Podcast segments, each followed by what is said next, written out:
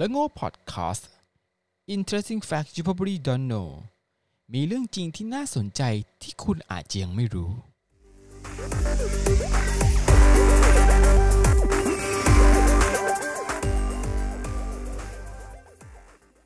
สวัสดีครับ พบกับเรื่องโง่ Podcast นะครับ แล้วก็ผมดอยนะครับ มาเจออีกครั้งแล้ว EP นี้เป็น EP ที่ 10 แล้วนะครับ วันนี้เราจะมาพูดถึงเรื่องราวเกี่ยวกับ สารกัน แต่ที่สารที่จะพูดถึงเนี่ยไม่ใช่สารอย่างที่ทุกคนคิดนะครับพอจะพูดเรื่องนั้นไป ผมอาจจะมีแค่ 10 EP แล้วก็ไม่ได้จัดอีกเลยนะครับ วันนี้จะพูดถึงเรื่องสารก็คือสารพระภูมินั่นเองนะสารพระภูมินะครับจริงๆต้องย้อนไปก่อนนะประเทศไทยเราเองเนี่ยที่เราบอกเราเป็นเมืองพุทธเนี่ยแต่เดิมเราเนี่ยจะบอกเป็นเมืองผีก็ไม่ใช่นะ เรียกว่าเรานับถือผีนับถือเทวดา ในรอบประเทศของเราเนี่ยเป็นไหมเป็นครับที่ลาวที่พม่าที่เวียดนามที่เขมร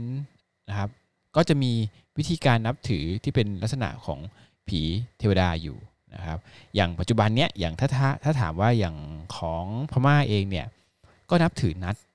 นัดเป็นผีเป็นเรียกเป็นเป็นผู้ผีชั้นชั้นสูงนะนะอย่างเช่น นัดโบโบยีนะครับเอ่อเทพทันใจนะครับ ก็ เป็นนัดเหมือนกันก็ถามว่าก็เป็นเป็นผีแต่ว่าก็เป็นชั้นสูงนะครับ อย่างของเรานี่ก็มีเเรียกว่าคนทรงเจ้าที่มีเทพหลายองค์ อันนั้นก็ก็ใช่เหมือนกันนะครับ ถ้าท่านไปต่างจังหวัดเนี่ยบางที่ก็จะเห็นเป็นเหมือนกับเป็นศาลแล้วก็มีตายายอยู่ข้างในนั้นนะครับ ก็ลักษณะนี้นะครับที่เรานับนับถือกันก็จะมีจริงๆจะแบ่งเป็นศาลเจ้าที่ศาลผี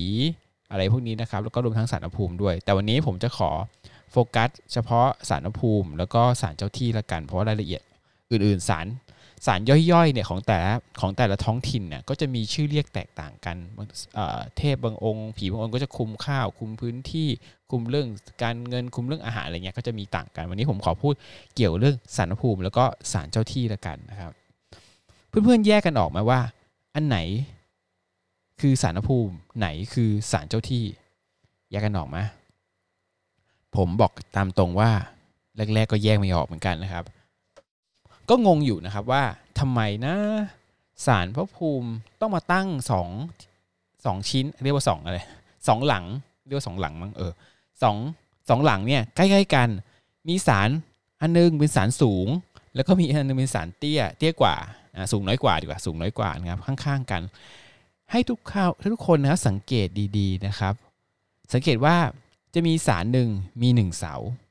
และจะมีอีกสารหนึ่งมีสี่เสา เออนะครับสารสี่เสาเนี่ยจะค่อนข้างเตี้ยกว่า สูงน้อยกว่านะครับสารหนึ่งเสาเนี่ยส่วนใหญ่จะสูงมากกว่านะครับ ให้ทุกท่านเนี่ยเดินนะครับ เดินเข้าไปใกล้สารเดี๋ยวฟังคลิปนี้จบหรือว่าฟังไปด้วยแล้วลองเดินไปที่หน้าบ้านของเรา ที่หมู่บ้านของเราหรือที่ที่ทำงานของเรานะเราจะพบว่าระยะห่างระหว่างดวงตาของเราเนี่ยกับ องค์ประธานผมเรียกองค์ประธานนะองค์ประธานที่อยู่ในศาลเนี่ยที่เป็นพุทธรูปองค์หนึ่งเนี่ยที่ทุกคนนึกว่าเป็นพระพุทธเจ้าเนี่ยไม่ใช่เนี่ยองค์ประธานที่อยู่ในศาลเนี่ยนะครับ จะมีระดับสายตาของเรานะกับศาลเนี่ยเท่ากันกับองค์ประธานที่อยู่ในศาลเนี่ยเท่ากัน เป็นที่มาของคำว่าศาลเพียงตา ผมก็แรกแรกก็ไม่เชื่อนะ เอ๊ะงานวิจัยมันเขียนผิดหรือเปล่าก็ไปค้นหลาย ๆ เล่ม เออเขาบอกสอดสอดคล้องกัน แต่สารเพียงตาในความหมายณปัจจุบัน หรือว่าในความหมายรวมๆเนี่ยส่วนใหญ่จะเรียกว่าเป็นสารขนาดสารชั่วคราว เราจะเรียกสารเพียงตากันนะครับเป็นสารสารชั่วคราว แต่ว่าจริงๆแล้วเนี่ยความหมายแต่ดั้งเดิมสารเพียงตาก็คือสารที่อยู่ที่มีองค์ประธานเนี่ยอยู่ในระดับสายตานะมีสมาชิกในเพจเลิกโง่บอกว่า ตอนแรกเข้าใจว่าสารเพียงตาก็คือว่ายายไม่อยู่อยู่อยู่แต่ตาอ๋อช่างคิดกันได้นะครับ เมื่อก่อนนี้ผมเข้าใจสารเพียงตาคือสารของผี เพราะว่าตอนเด็กๆเนี่ยผมเคยมีประสบการณ์พ่อคุณพ่อคุณแม่เนี่ยเจอผี แล้วก็มีเรื่องสารเพียงตาอยู่ก็เคยเล่าให้ฟังนะครับก็เข้าใจมาตลอดแต่ว่าเราไปค้นเอกสารดูแล้วเนี่ยก็พบว่าความหมายจริง ๆ แต่เดิมอะเป็นลักษณะนี้นะครับหรือถ้าใครมีเอกสารขัดแย้งอะไรเนี่ยก็ลองคุยกันได้นะ อันนี้เดี๋ยวเอาบอกก่อน ผมนำองค์ความรู้เนี่ยมาจากงานวิจัยวิทยานิพนธ์เล่มหนึ่งนะครับ ของมหาวิทยาลัยศิลปากรนะครับ ชื่อว่า ช่องทางการจัดการจำหน่าย ผู้ประกอบธุรกิจสารภูมิเจ้าที่นะครับจะเขียนจังหวัดด้วยต่อไปยาวๆมากนะครับ ของนางสาวกัญญลักษณ์นะครับ บุญพัฒนะครับ บุญพันธ์อ่าบุญนพันธ์โทษทีนางสาวกัญญลักษณ์บูรณพันธ์นะครับ ต้องขอขอบคุณข้อมูลนะครับ ซึ่งผมไม่ได้ดูข้อมูลของท่านสรุปท้ายว่าธุรกิจเป็นยังไงนะ แต่ผมเวลาไปดูเนี่ยชอบดูบทที่ 2 บทที่ 2 งานวิจัยเนี่ยมันจะบอกว่า วรรณกรรมที่เกี่ยวข้องเนี่ยก็ไปดูของท่านเสร็จแล้วก็ไปหาต่อต่อต่อไปเรื่อย จนมาได้เป็นแฟกต์นี้ลงในเพจเลิกโง่ แล้วก็มาพูดคุยกันวันนี้นะครับ ขอขอบคุณด้วยครับนะครับอะมาดูเรื่องสารกันต่อนะครับสองสารที่เราเห็นเนี่ยนะครับสารที่บอกสารสูงเนี่ยนะครับ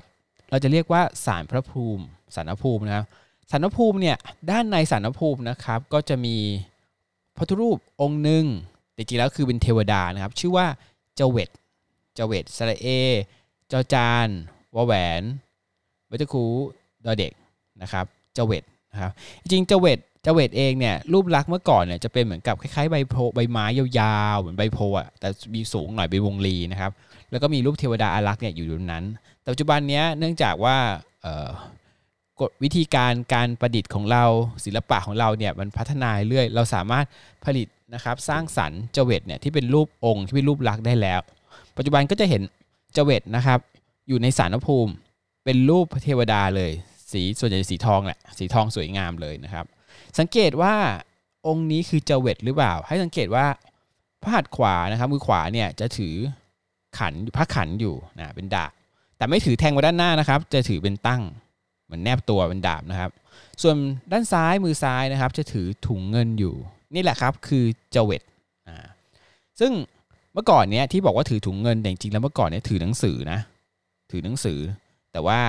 ไปมายุคนี้นะยุคเศรษฐกิจเนี่ยนะก็กลายเป็นเจเวตเปลี่ยนแปลงไปไปเรื่อยนะครับ ก็กลายมาเป็นเจเวตถือถุงเงินไปซะงั้นนะครับ นี่นะสังเกตไหมไปดูนะเดี๋ยวพอจบคลิปนี้ไปดูเลยว่า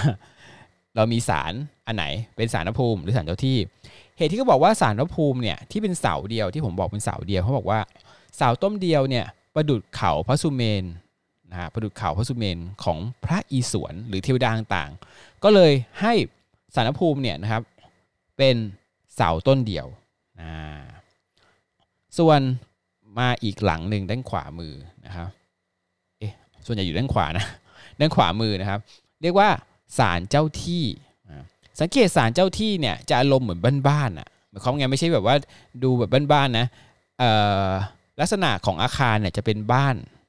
ส่วนของสารภูมิเนี่ยจะเป็นเหมือนวังเหมือนเหมือนเป็นเหมือนเป็นศาลแหละเหมือนเป็นวัดอะนะเหมือนเป็นศาลศาลาวัดอย่างเงี้ยแต่ว่าของศาลเจ้าที่เนี่ยนะครับอารมณ์มันเหมือนแบบบ้านๆหน่อยนะจริงๆแล้วสารภูมิเนี่ยเขาจะก็จะแปลเปลี่ยนตามลักษณะของบ้านนะคือในยุคแต่แล้วมาบ้านเป็นไม้บ้านเป็นปูนอะไรศิลปะต่างๆมันจะถ่ายทอดไปเรื่อยศิลปะลบบุรีศิลปะศรีวิชัยอะไรก็ไล่ไปเรื่อยนะครับเป็นสารภูมิรูปแบบต่าง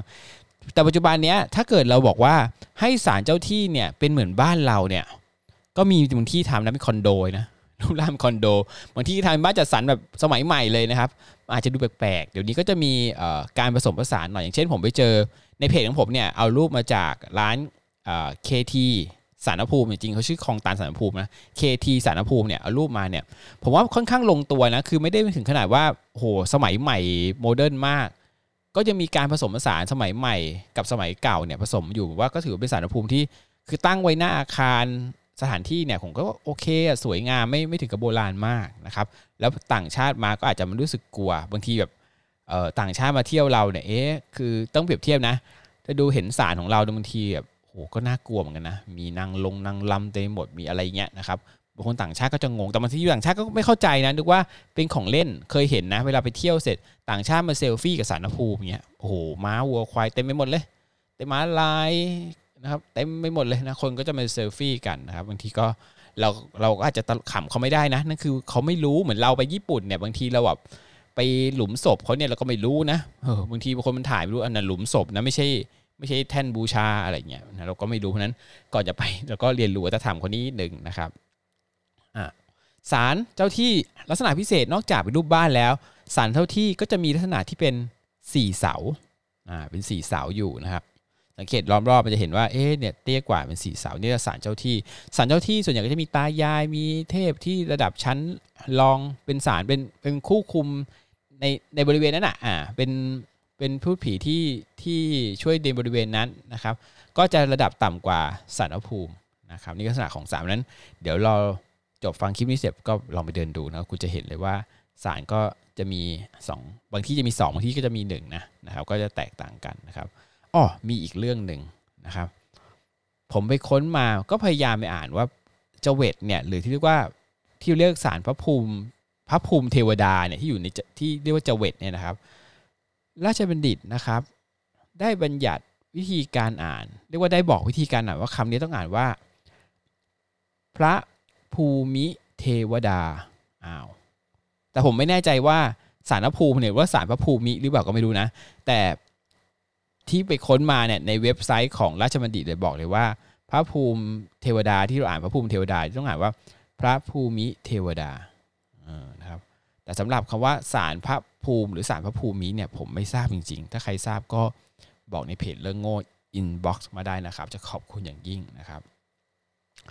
นะครับแล้วก็จะเป็นนะครับเรื่องราวเกี่ยวกับสารที่มาฝากกันนะครับหวังว่าทุกคนออกไปดูหน้าบ้านหน้าคาน ถ้าใครมีสารอยู่นะลองสังเกตดูนะ ทุกสิ่งทุกอย่างรอบตัวเราเนี่ยมันมีเรื่องราวที่น่าสนใจเยอะแยะมากมายเลยนะครับ แล้วก็เพจเรื่องโง่ก็จะนำมาเสนอนะครับ วันนี้ EP ที่ 10นะครับเรื่องสารก็จบลงเท่านี้นะครับ ใครอยากรู้เรื่องอะไรนะครับ ลองทักไปที่เพจเฟซบุ๊กเพจเลิกโง่นะครับ ลองทักมาบางทีผมอาจจะมีอันเก่าๆที่เคยมีอยู่แล้ว บางทีก็อาจจะยังไม่มีก็จะทำให้ทุกท่านนะครับ วันนี้จบลงเพียงเท่านี้ครับผมดอยนะครับ สวัสดีครับ